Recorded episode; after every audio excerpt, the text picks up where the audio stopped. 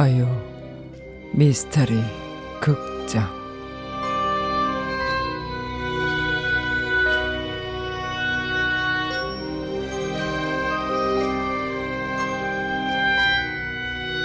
빨간 옷을 입은 여자아이 마신자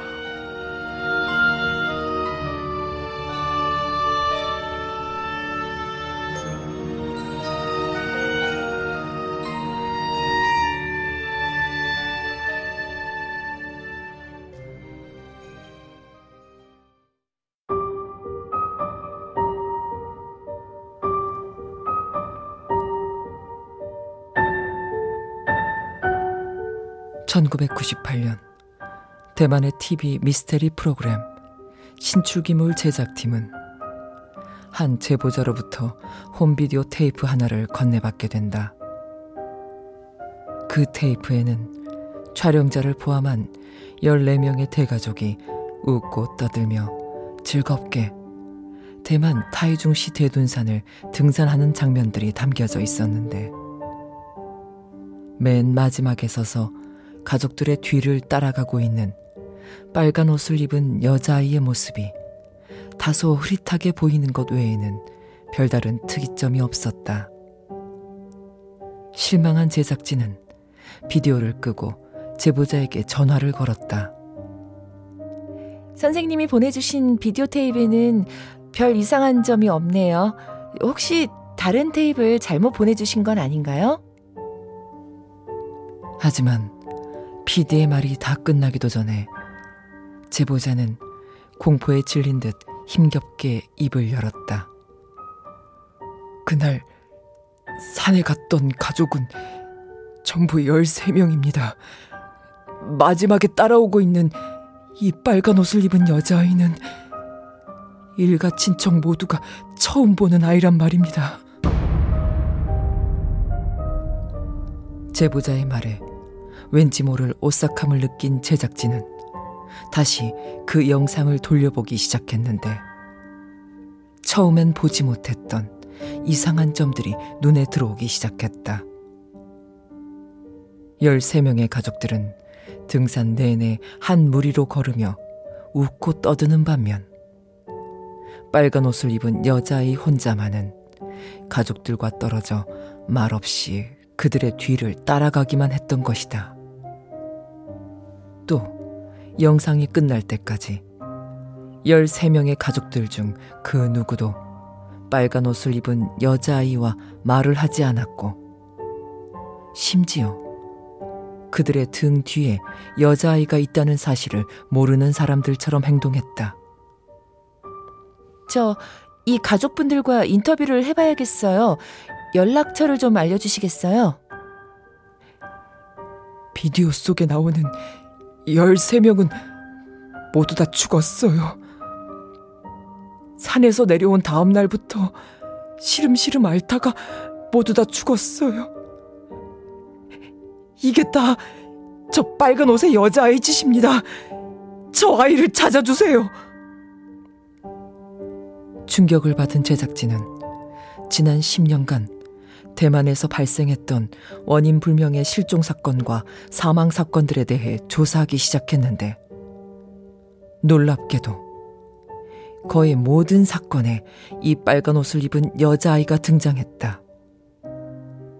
이후 제작진은 빨간 옷을 입은 이 여자아이를 가리켜 여자아이의 형상을 한 마물, 마신자라고 불렀는데 마신자의 에피소드가 방송으로 나가자 대만 각지에서 마신자를 보았다는 제보가 쏟아져 들어왔고 제작진을 비롯한 대만 사회 전체가 커다란 충격에 빠지게 된다.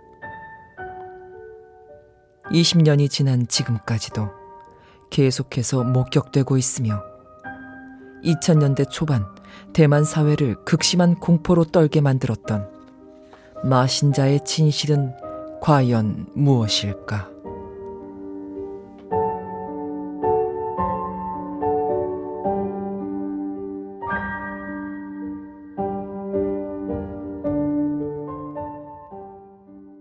안녕하세요. 프로페서입니다.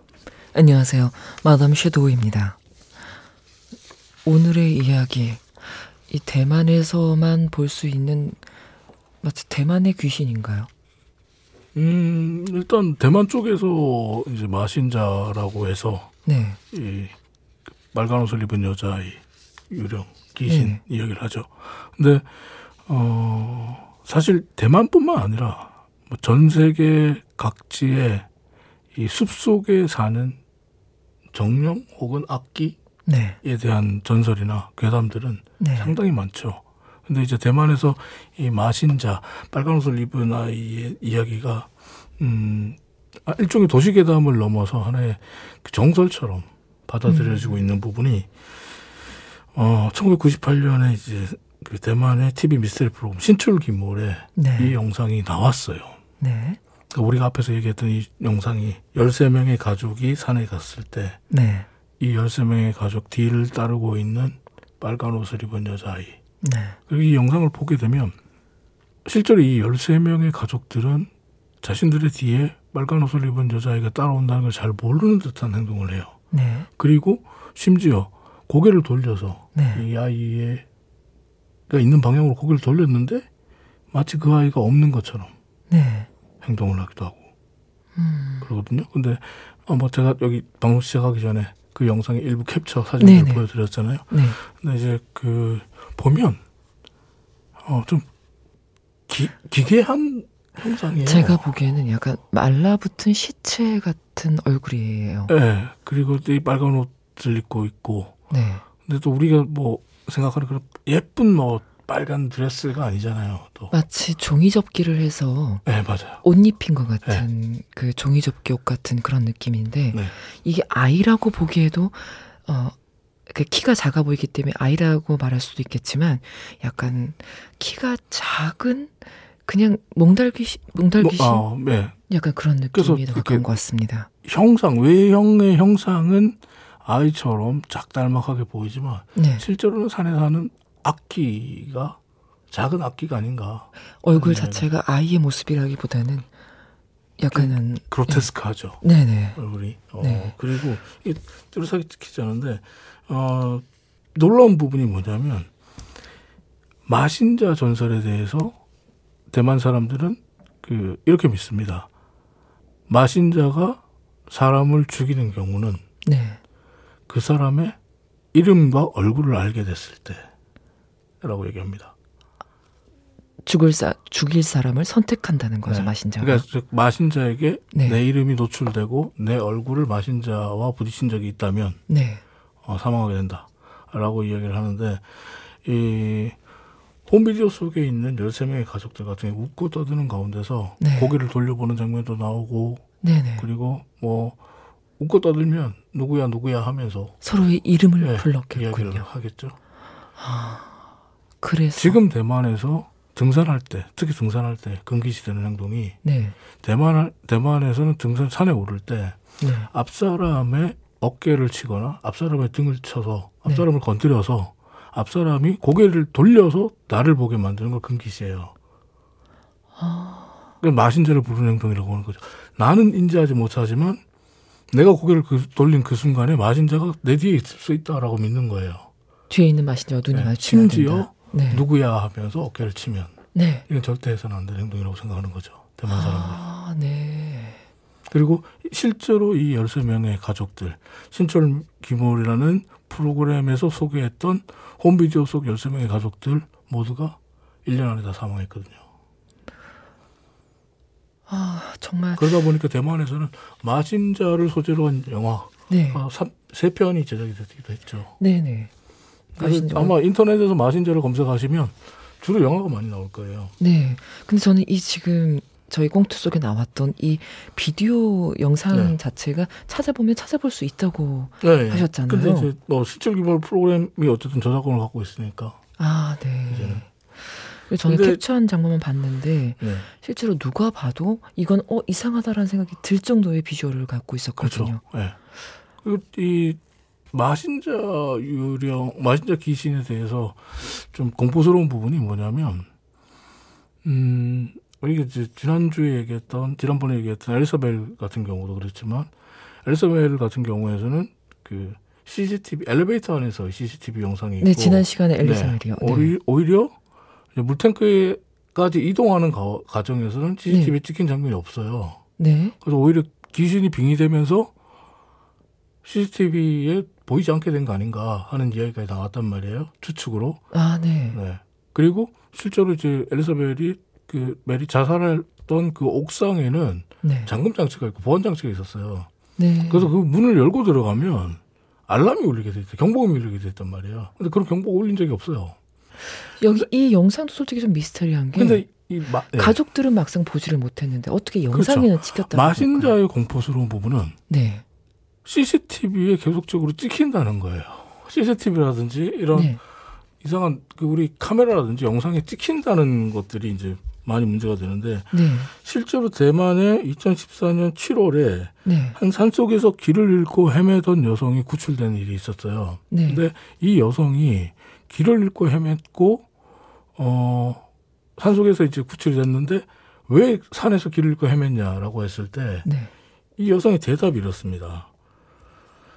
웬 여자아이가 집에 있는 나를 여기로 데리고 왔다. 아, 등산을 온 게 아니라. 네. 그리고 나는 어느 순간부터 그 여자아이 뒤를 쫓아가고 있었다 라는 이야기를 해요. 그래서 경찰은 뭐라고 생각하냐면 아, 이 사람이 쇼크 상태에 빠졌구나. 네. 잠깐 이렇게 행동수술 하는구나. 정신 나갔구나. 라고 네네. 이야기를 해요. 네. 근데 이 여성의 이제 동선을 이제 길을 어떻게 읽고 헤맸는지 동선을 파악하기 위해서 CCTV를 봐요. 네. 뭐 산속에도 이제 CCTV들이 다 있으니까요. 네. 2014년이면 충분히 뭐 CCTV를 그렇죠. 볼수 있죠. 2014년이면 그 동선을 볼 수 있죠. 그런데 해가 질 무렵이기 때문에 좀 어두운 가운데서도 그 여성 옆에 붉은 빛을 띤 무언가가 계속 잡혀요. 아, 완벽한 형상이 아니야. 완벽한 형상이 잡히잖아요. 왜냐하면 그 여성도 완벽하게 잡히지 않죠. CCTV라는 것이 형상이 뚜렷하게 나오지 않죠. 아. 그리고 여성의 형상도 뭐 뚜렷하지 않고 이게 동선을 보게 되는데 네. 근데 붉은 색을 띤 뭐 정체를 알 수 없는 네네. 어, 물체와 동행하고 있는 거예요. 네. 그러니까 어, 경찰 입장에서도 어쩌면 이 여성의 말이 사실일 수도 있겠다. 네. 나는 집에서 자고 있는데 빨간 옷을 입은 여자아이가 나를 여기까지 데려왔고 나는 그 아이를 따라다니다 보니까 길을 잃고 이렇게 헤매고 있었다. 음. 만약에 경찰이 구출하지 못했다면 그 여성은 죽었겠죠. 네. 그래서 그리고 이 대만 TV 쪽에서 또 이 사건을 하나를 계기로 시작, 시작이 됐겠지만 10년간의 대만에서 발생했던 미제 사건들에 네. 다시 또 조사를 시작했더니 거의 모든 사건에 이 빨간 옷을 입은 네. 마신자가 등장을 했다고 네. 하잖아요. 네. 이 마신자가 죽일 사람을 선택하는 기준은 뭐였을까요? 없어요. 없어요. 아까 말씀드린 기준은 두 가지입니다. 그 사람의 이름을 알고 그 사람의 얼굴을 알게 됐을 때. 아, 정말. 그리고 지금 이제 아까 98년에 신출기물 프로그램이 제작되기 전 10년 동안의 미제 사건들, 실종 사건들, 네. 혹은 뭐 미제 살인 사건들 이런 것들에 어, 빨간 옷을 입은 마신자의 개입설을 신출기물이 다뤘어요. 네. 근데 신출기물이 98년에 나왔어요. 근데 제가 아까 말씀드렸던 케이스는 2014년이에요. 이게 무슨 말이냐면 98년에 신출기물에서 빨간 옷을 입은 여자아이 마신자의 에피소드를 다룬 이후에 네. 10년 이상 동안 대만 사회에서는 또 수많은 빨간 옷을 입은 여자아이의 이야기가 등장을 하고 있고 네. 여전히 미제 사건 속에서 등장을 하고 있습니다. 2015년에도 실제로 산속에서 실종 사건이 있었는데 여기에서도 어김없이 빨간색의 형상이 CCTV에 잡혀 있습니다. 아, 왜 빨간색인지도 궁금하고 대체 왜 자꾸 산 속으로 끌고 들어가는 것도인조차도 궁금해지는. 근데 지금 흥미로운 거는 이제 뭐 대만에서 이제 아마 도시계담이라는 것이 자가 발전하기도 하고 살을 살을 붙이고 살을 붙이고 하다 보니까 점점 커지는데 네. 요즘은 마신자가 출몰하는 부분은 이제 꼭 산으로 한정짓지 않아요.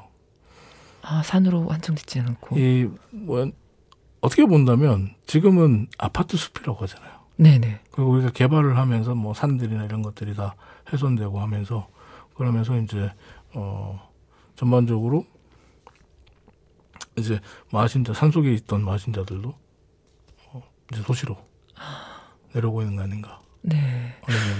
이 정도의 사건들이 많고 또 발생한 기간조차가 길어지면 보통 이 부분에 대해서 굉장히 심도 있게 연구하시는 분들이 생길 법도 하거든요. 음, 나신자에 대해서는 대만에서 이제 심도 깊게 연구가 나왔다라고 보기는 어려워요. 왜냐하면 일종의 도시괴담으로 보면서 네. 사람들이 신드롬으로 받아들이고 있고 정설처럼 받아들이고 있는데 네. 이 마신자의 존재 여부를 파헤칠 엄두가 안 나는 거죠. 어떻게 보면. 아, 그러니까 마, 그 주류 학계에서는 네. 마신자 이야기를 한다면 사실은 주류 학계에서는 유령이라든지 네. 초자연적 현상, 심령 현상을 다 비과학적인 현상으로 치부해버리잖아요. 네. 그러니까 주류 대만 주류 학계에서는 마신자에 대해서는 그건 뭐 일종의 사람들이 만들어낸 도시괴담이다. 우연의 일치에 불과하다라고 네. 이야기를 하는 거고요. 네. 네. 이 혹시 마신자가 등장하는 다른 영상이 혹시 또 있을까요? 이 마신자 같은 경우는 영상은 사실 세계적으로 좀 찾아보면 많아요. 그 아시아 공리 같은 경우에 산 속에서 찍었을 때 뭐 그런 것들을 보는 경우가 상당히 많은데 네. 가장 유명한 것은 이제 중국 쪽에서 찍었던 철도 CF 어린아이 여섯 명을 등장시키는 철도 CF 영상이 있는데 네. 사실 이 영상은 방송은 못됐어요. 방송 심의 과정에서 네. 방송 부- 부적합, 불가 판정을 받습니다. 왜요? 왜 불가 판정을 받는지 영상을 보시면 이해를 하실 수 있는데 네.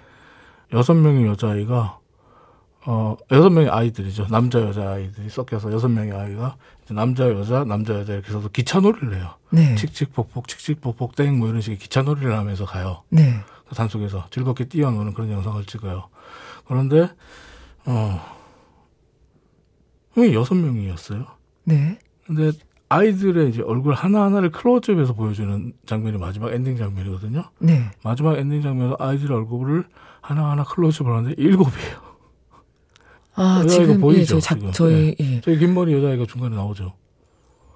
저 아이는 누굴까요? 아, 지금 마치 이 영상이 흑백이라서 묶은- 또 붉은 옷을 입었는지는 또 확인이 안 되는데. 지금 이 전체적으로 까맣게 보이는 네. 네. 근데 뒷모습을 찍은 영상에는 네. 여섯 명이에요.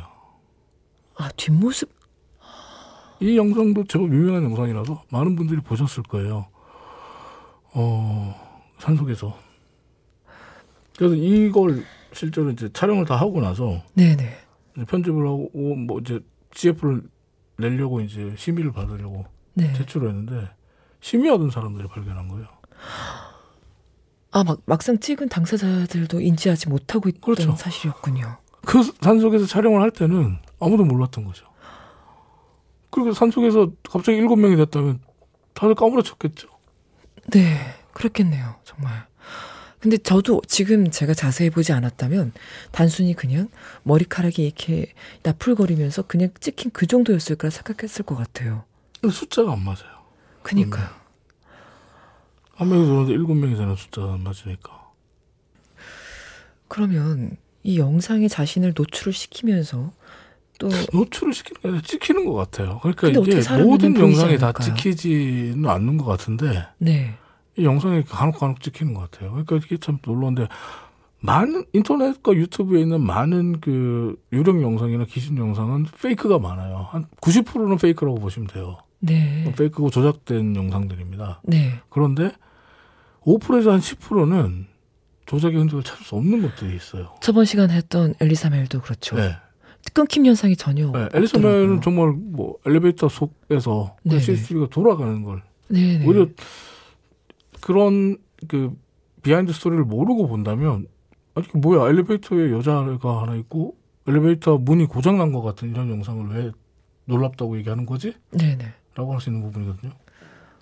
근데 지금 제가 이 본 CF 같은 경우도 물론 그들은 인지하지 못하고 편집을 했겠지만 네. 막상 이 여섯 명의 아이가 있습니다라고 바, 저 솔직히 이 숫자를 세볼 생각을 안 했을 것 같은데 제가 지금 지금 볼 때 우리가 아, 네. CF를 찍을 때 섭외하잖아요. 네네 여섯 명을 섭외해서 산속에서 찍었잖아요. 네네 일곱 명이 되면 안 되잖아요.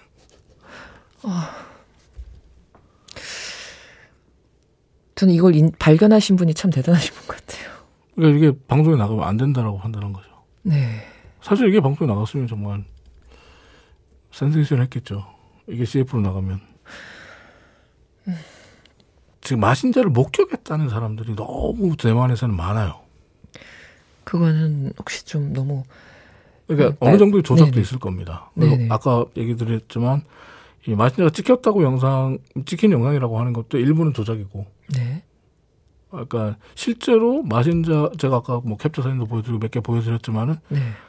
어 뚜렷하게 보이지 않아요. 그, 예. 뚜렷하게 보이는 영상들이 간혹 나옵니다. 이건 아. 웬만한 페이크예요. 아까 그 보여주신 캡처 사진의 그 얼굴처럼 네. 눈이 눈이 제대로 보이지 않거나 이렇게 약간 좀 흐릿한 느낌. 네, 흐릿한 느낌으로 찍히지. 네. 깨끗하게 찍히지 않아요. 오히려 이제 그핀 아웃된 것처럼 네네. 앞에 있는 사람이랑 옆에 있는 사람들은 깨끗하게 나오는데 네. 그 자체는 좀 흐릿하게 나오게 되고 네네.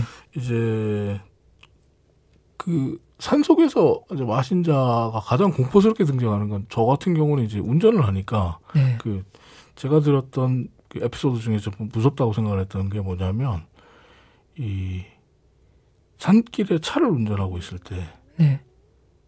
차 뒤쪽에 에서 마신자가 따라오기 시작하다가 차 트렁크를 타고 뒤에 붙어서 예. 차 뒤로 붙, 붙어서 이렇게 따라온다는 거예요. 그러니까 운전자 입장에서 보면 백밀러로 보면 뒤에 뭔가가 붙어 있는 아, 산... 걸 느끼면서 가는 거죠 산속에서. 아, 네, 그분은 살아 계신가요? 아니, 그 얘기를 하는 부분들은 살아 있어요. 아, 그리고 네. 사라졌다 그러니까. 아. 근데 아 이게 웬만하면 정말 그 자리에서 심장마비 올것 같아요. 저 같으면.